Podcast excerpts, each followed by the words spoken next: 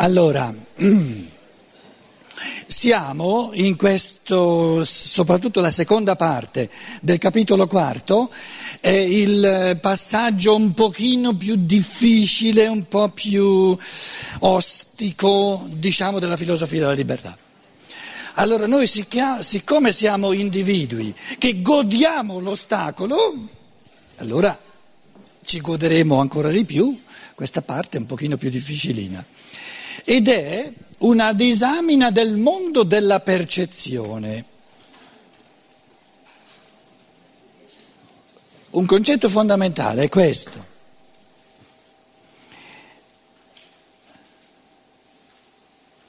Che noi percepiamo cose soltanto nel nostro corpo, percepiamo cose soltanto nella nostra anima e nel nostro spirito oltre al percepire una sensazione nel corpo, un sentimento, un'emozione un, nell'anima e percepire un concetto che creato con lo spirito, ditemi voi che altro ci può essere.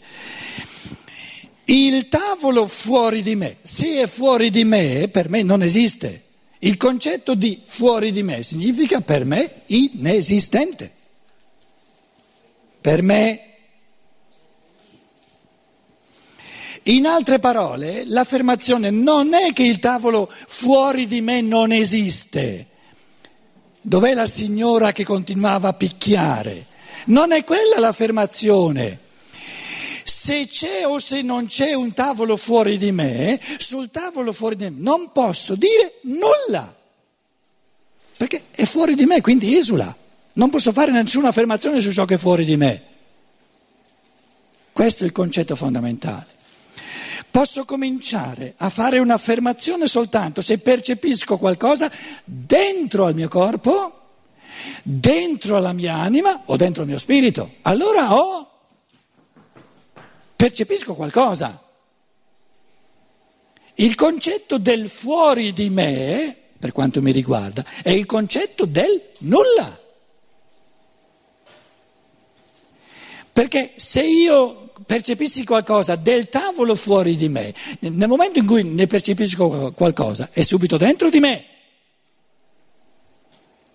Quindi è un cavillo parlare del tavolo fuori di me, è, è, è una dicitura assurda, è una contraddizione in termini. Nel momento che io di questo fantomatico tavolo vivo qualcosa, questo qualcosa che vivo fa parte di me, o della mia realtà corporea, in chiave di sensazione che mi dà un urto, ma allora percepisco nella mia gamba un urto, o una sensazione che, che, che puzza, o, o, una sensazione, un sentimento che, che mi piace ma allora questo sentimento lo percepisco nella mia anima, oppure ho il concetto di ta- no, quello è un tavolino, no, quello è uno sgabellino perché ha tre gambe, eccetera, ho un concetto, percepisco in me il concetto di sgabello come diverso da sedia e percepisco in me un concetto. Ma ho una realtà per quanto mi riguarda soltanto se è in me in qualche modo. Quindi anche se, tratta, anche se noi parliamo del Cristo là fuori, o del tavolo là fuori, del, del, dell'albero là fuori, o del Padre Eterno là fuori, tutto quello che è là fuori è un'invenzione, un'astrazione, una non realtà. Perché è una non realtà? Perché non c'è nulla di percezione. Per avere una realtà ci vuole il lato di percezione. Cosa percepisco io del tavolo fuori di me? Nulla. È così evidente. Lo percepisco soltanto se entra a far parte della mia realtà corporea, entra a far parte della mia realtà animica, entra a far parte della, della, mia realtà spirituale. Allora sì che diventa qualcosa per me, diventa una percezione e in base alla percezione, se ci metto il concetto, ho una realtà. Parlare del, del tavolo, dell'albero fuori di me è un'astrazione che mi fa uscire dalla realtà. Quindi l'affermazione non dice il tavolo fuori di me non esiste, non è questo, o esiste. L'affermazione è non posso fare nessuna affermazione su un tavolo fuori di me perché di un tavolo fuori di me non, non esperisco nulla. Nel momento in cui io dico questa gamba di tavolo è bella dura o è un po' più molle, cosa percepisco? Una sensazione del mio corpo percepisco io, una sensazione di pan e una sensazione di bsh. Cosa ho percepito del tavolo? Una botta più dura o una botta più, più molle?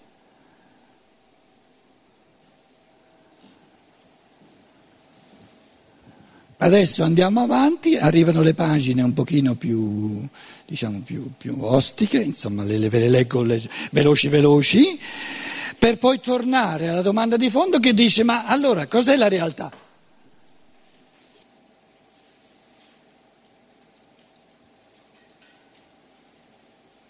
E la risposta sarà la realtà ce l'ho soltanto quando congiungo percezione col concetto. Però ritorniamo a dire che del tavolo io ho una percezione in senso di sensazione corporea, una percezione in senso di sentimento animico, una percezione in senso di concetto. E di fronte alla percezione, se ci aggiungo col pensare il concetto, ho la realtà del tavolo. Quindi la realtà del tavolo è il dato di percezione che è, che io percepisco o nel mio corpo, o nella mia anima, o nel mio spirito, aggiungendoci il pensare ho la realtà del tavolo. Del tavolo, di quel tavolo. Eh, tu ecco, tor- torni a parlare del tavolo là fuori, vedi? Te lo leggevo sulla faccia. sul, tavolo, sul cosiddetto tavolo là fuori non puoi fare nessuna affermazione perché non hai in mano nulla. Se lo vuoi cogliere dal lato di percezione, mi devi dire cosa percepisci di quel cosiddetto tavolo nel tuo corpo o nella tua anima o nel tuo spirito, se no non hai nulla.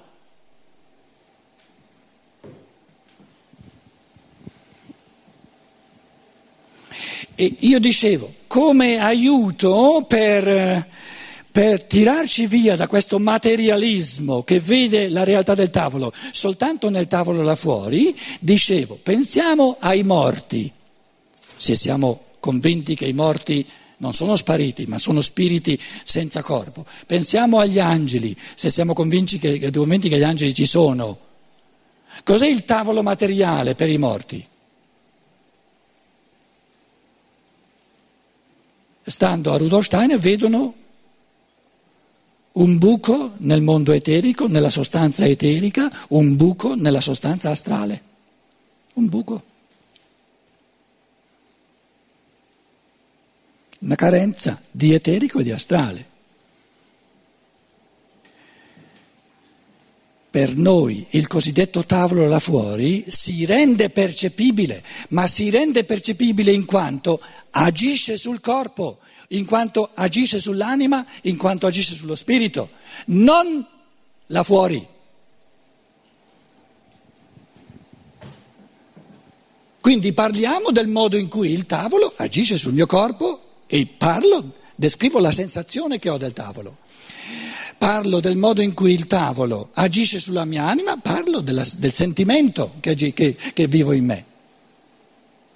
Ma parlare di una realtà fuori di me significa parlare di aria fritta, perché manca la percezione.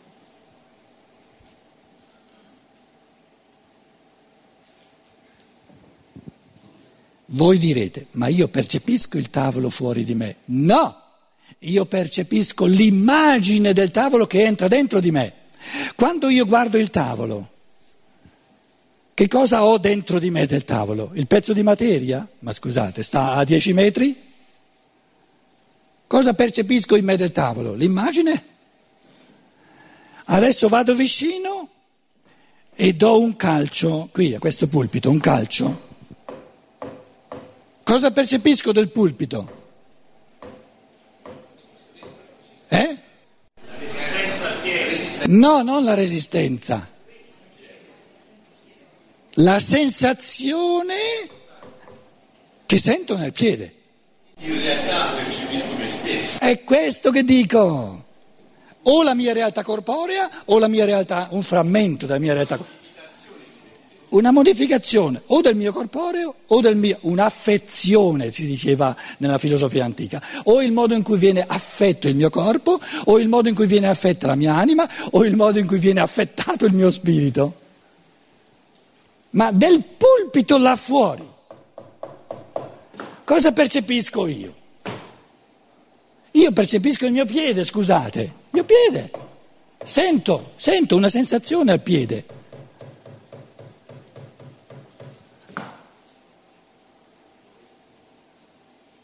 Sì, anche l'orecchio sente il rumore.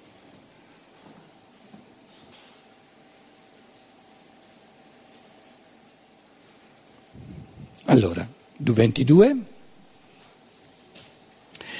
Con ciò la nostra attenzione è trasportata dall'oggetto della percezione, dal tavolo là fuori, dall'albero là fuori, al soggetto della medesima, al soggetto percipiente. Io percepisco non solo altre cose, ma anche me stesso.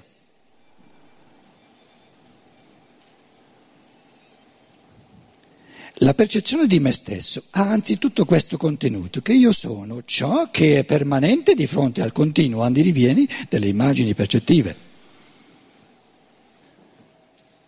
Sto andando per una strada in città, tantissime percezioni, Prendiamo quelle visive che sono le più, le più variopinte, no?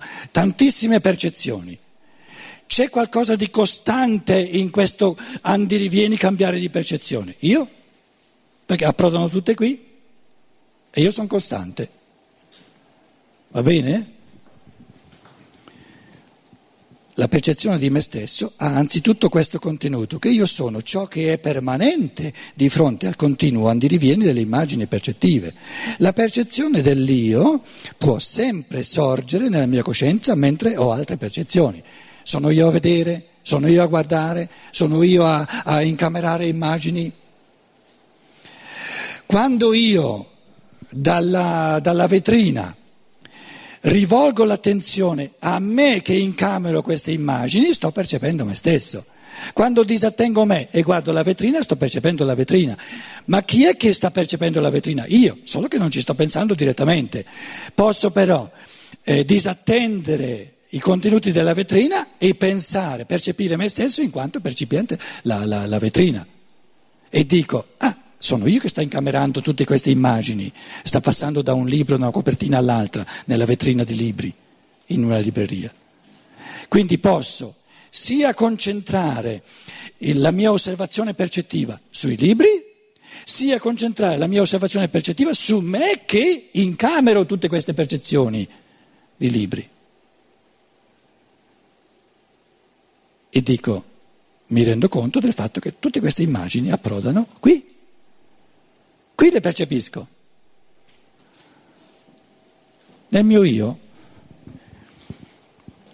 quando sono immerso nella percezione di un dato oggetto, io ho da principio coscienza solamente di esso. Sto guardando quella copertina lì del, di quel libro lì che mi interessa in, in, in, nella vetrina. A ciò può sempre, ci aggiungo io, aggiungersi la percezione di me stesso. Allora non sono cosciente solo dell'oggetto, il libro nuovo, la nuova pubblicazione che sto guardando in vetrina, ma anche della mia personalità che si contrappone all'oggetto e lo osserva. E dico, sono io che sto osservando quella copertina esposta nella vetrina non vedo soltanto un albero, ma so anche che sono io che lo vedo. Riconosco inoltre, quando io non penso, non, non, mi concentro sul fatto che sono io a vedere un albero, significa che non sono io a vedere un albero, no, lo sono tale quale, solo che sono maggiormente concentrato sull'albero che sto vedendo. Però il fenomeno di vedere l'albero è che io percepisco in me l'immagine dell'albero. Dove sorge l'immagine dell'albero? In me. anche se io non ci penso espressamente. Nel momento in cui ci penso espressamente porto a coscienza il fatto che già sempre c'era, che è qui, è in me, nel mio corpo, nella mia anima, nell'interazione tra corpo e anima che io percepisco l'immagine, la rappresentazione dell'albero.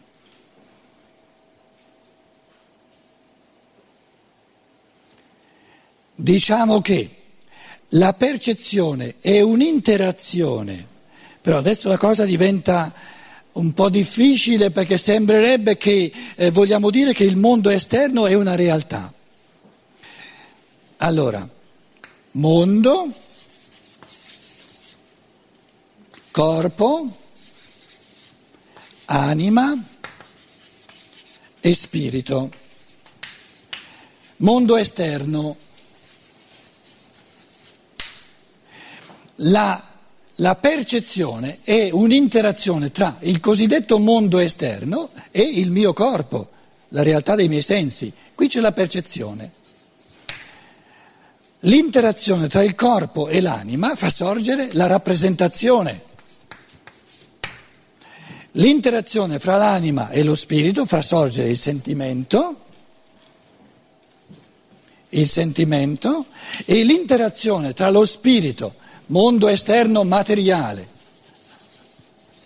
E l'interazione tra lo spirito e il mondo spirituale fa sorgere il concetto, l'interazione, il concetto.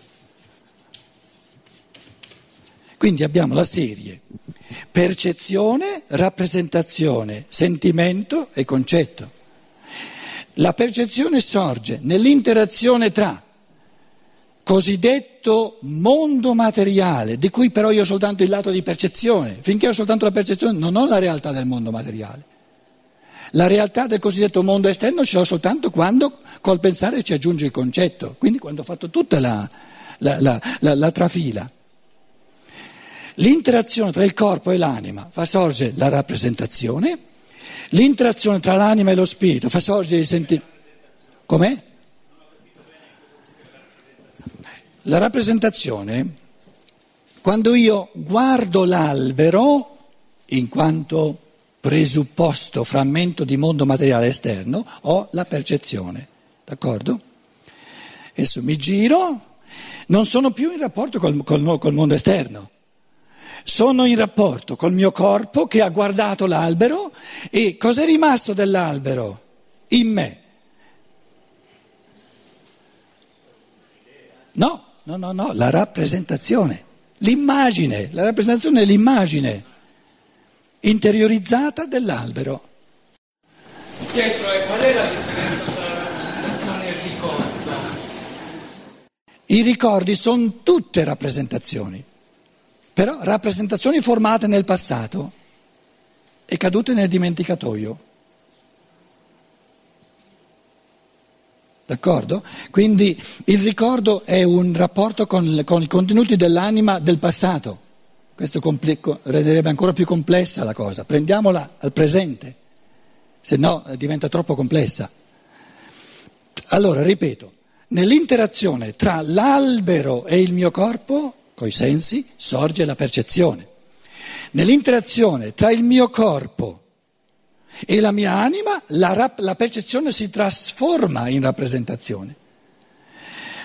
La rappresentazione fa sorgere un sentimento che mi piace, non mi piace, mi fa rabbia, eccetera, eccetera, eccetera.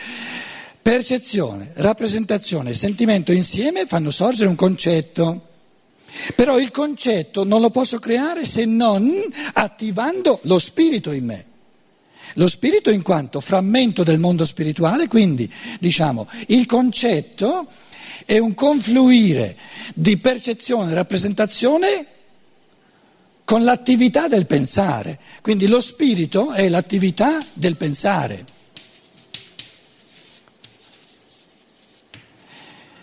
Quindi l'attività del pensare dice la realtà di questa percezione, la realtà di questa rappresentazione è questo concetto. Quindi lo spirito serve a dire, se io ho soltanto una percezione, se io ho soltanto una rappresentazione, ho una mezza realtà, non ho una realtà completa. Ho una realtà completa quando io, in chiave di pensiero, ci aggiungo il concetto. Però se io ho soltanto il concetto di una cosa senza una rappresentazione che presuppone la percezione, ho di nuovo una mezza realtà. Una mezza realtà, non una realtà completa. Quindi l'uomo è strutturato in un modo tale che per avere una realtà completa deve congiungere l'elemento di percezione che compie sul suo corpo, sulla sua anima, sul suo spirito, con l'elemento di concetto. Quindi l'unilateralità dello spiritualismo vorrebbe trovare realtà senza la percezione. L'unilateralità del materialismo vuole avere una realtà senza il concetto e pensa di avere nella percezione una realtà completa. Quindi l'affermazione sul tavolo esterno fuori di me non è che non è una realtà, un, diventa in me quella metà di realtà che è percezione che diventa completa soltanto se, se ci aggiungo il concetto. Allora diventa una realtà completa. Quindi l'essere umano è quell'essere che scinde la realtà in due metà di non realtà. Perché scindendola ha dalla parte della percezione una non realtà, perché è soltanto metà della realtà, dalla parte del concetto ha una non realtà, perché è soltanto la metà, soltanto quando congiunge insieme percezione e concetto alla realtà completa.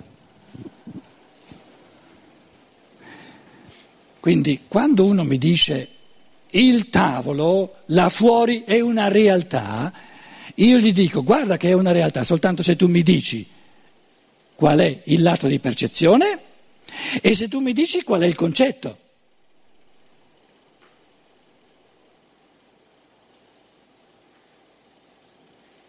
Voi direte, ma che cosa aggiunge il concetto al tavolo che sta là? È già completo? Il tavolo senza il concetto di tavolo non è nulla. È il concetto che ha messo insieme quelle gambe, quella, quella, quella, quella tavola là sopra.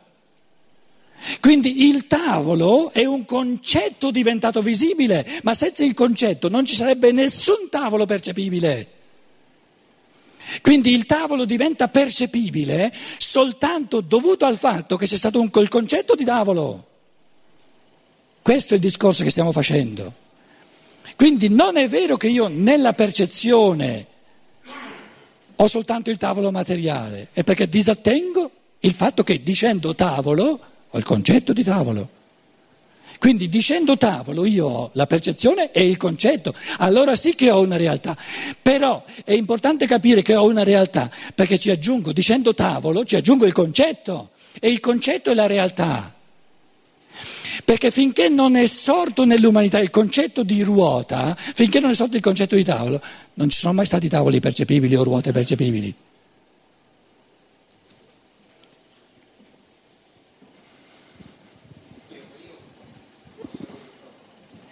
Eh, devi chiedere a San Michele che comanda.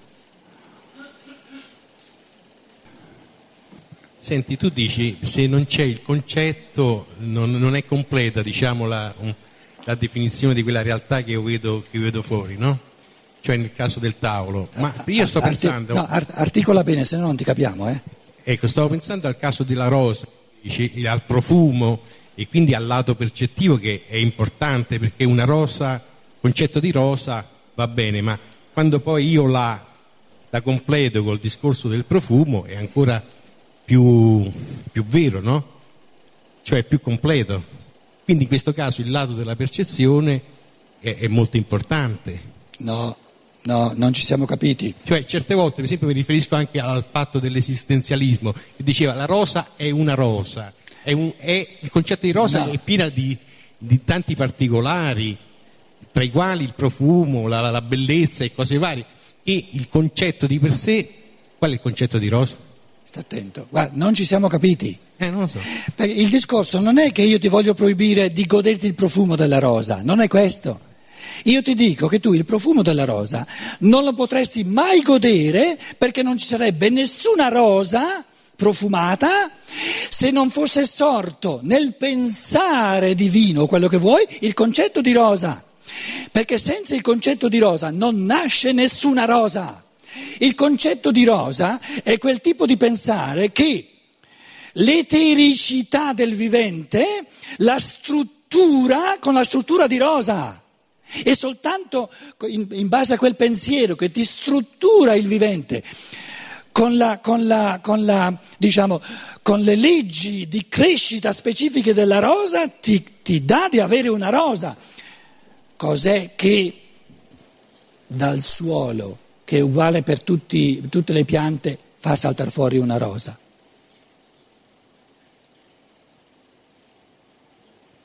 È quel pensiero vivace, operante, che struttura l'eterico in forma di rosa e gli dà all'eterico la forza di raccogliere tutti i succhi, tutti i materiali, prendere quelli che servono alla rosa, che fanno parte del concetto di rosa, lasciare gli altri in modo da strutturarti la materia in forma di rosa, altrimenti tu il profumo te lo puoi sognare. In altre parole, cos'è la causa reale della rosa? Il concetto.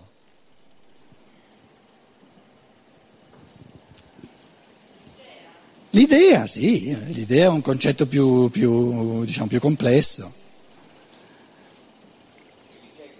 L'idea creativa della rosa iniziale è, è quella più importante, la cosa più importante rispetto a tutti gli altri particolari. È, no? la re- è, la realtà della rosa. Realtà.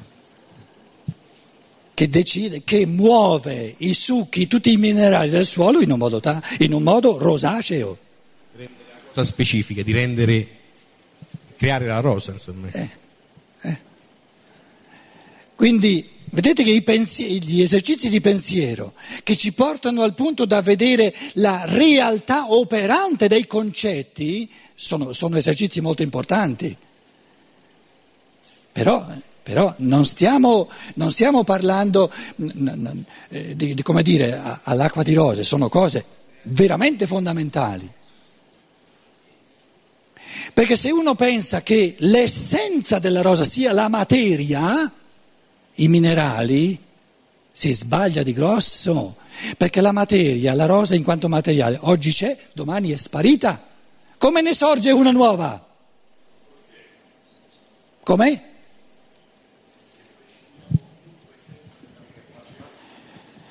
Prendi il microfono, dai, pre- prendi il microfono. No, devi prendere il microfono, se no non ti sentiamo.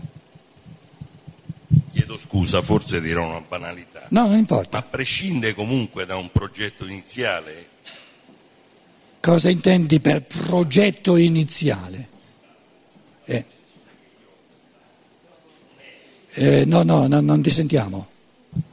La percezione che io ho al tavolo non è una percezione astrale, è una percezione fisica, no?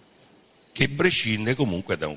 Da, da Devi parlare più vicino al microfono. Che no. prescinde, a mio avviso, da un progetto. Ho capito forse male? La domanda è che cosa ha conferito realtà al tavolo? Colui che l'ha eseguito. E cosa intendi per progetto? Per progetto intendo Com'è? in senso fisico. Com'è? Ossia dell'ingegnere che ha tirato fuori il disegno e dell'artigiano che l'ha fatto. E il disegno che cos'è? È un pensiero, è un concetto? Certo, sono d'accordo. Eh, ma di questo stiamo parlando. La ringrazio. Sa, dicendo banalità poi, poi la, la verità è vera. Allora, il pensare, il pensare, adesso restiamo con te, eh, è una realtà o no? E questa è la domanda di fondo.